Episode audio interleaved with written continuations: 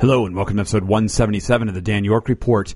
I was reminded this morning of the awesome power of the internet to enable us to see things and learn about things that we would never have otherwise known.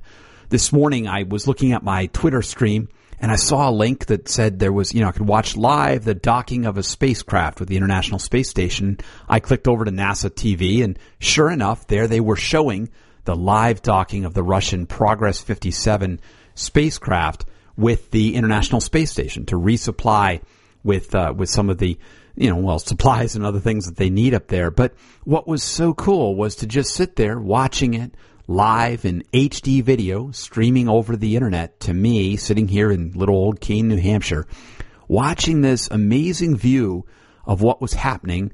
You know, all those many, many, many, many thousands of feet up above us here in the uh, up in the up in space, and watching as the spacecraft got closer and closer and closer. And I have to commend the folks at you know NASA and all the different space organizations together because it was it was beautiful from a, a video point of view. You got the view from the Progress 57's camera as it got closer and closer and closer, and you had the view of the cameras from the ISS that were showing the uh, the spacecraft as it got closer and closer in multiple different angles, and it was just very well done from a from a video from a live streaming point of view and watching this. And it was just, it was beautiful to watch as this spacecraft slowly got closer and you saw the Earth moving underneath it.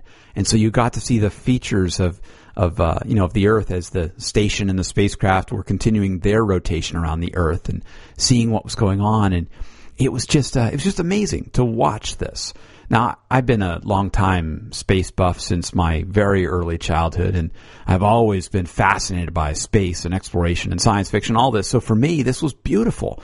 And here I was, just able to take, I don't know, I watched maybe for five, five, ten minutes. It was nothing big and no real distraction to my day. It was just a little moment when over on a screen I could watch this happening while I was actually doing some other stuff because, you know, there's only so much that happens as the space station goes slowly together as they connect. But it was just very cool. And you could hear the discussions, you could hear the, the communication of the flight control people and back and forth as it got closer and it locked on the little cross eye, the little bullseye that connected on there and all of this that was going on there to make it happen. It was just a powerful reminder to me, really, of just how amazing this internet can be at times when we can look at uh, you know, being able to receive these images here in our own homes, to be able to look and to see and to watch and participate in this and just be exposed to these different things, these opportunities, these things we would never have known about without this, or, or I shouldn't say not known about, never would have been able to watch with such clarity and uh, and such ease to be able to go and do that. So very cool to see this morning. A nice reminder of, of what amazing opportunities are provided by the internet we have today. And with that, I will uh, wrap this up. You can find more of my audio and writing at danyork.me or soundcloud.com slash danyork. And I welcome your comments and feedback. You know, what amazed you about the internet today? Thanks for listening. Bye for now.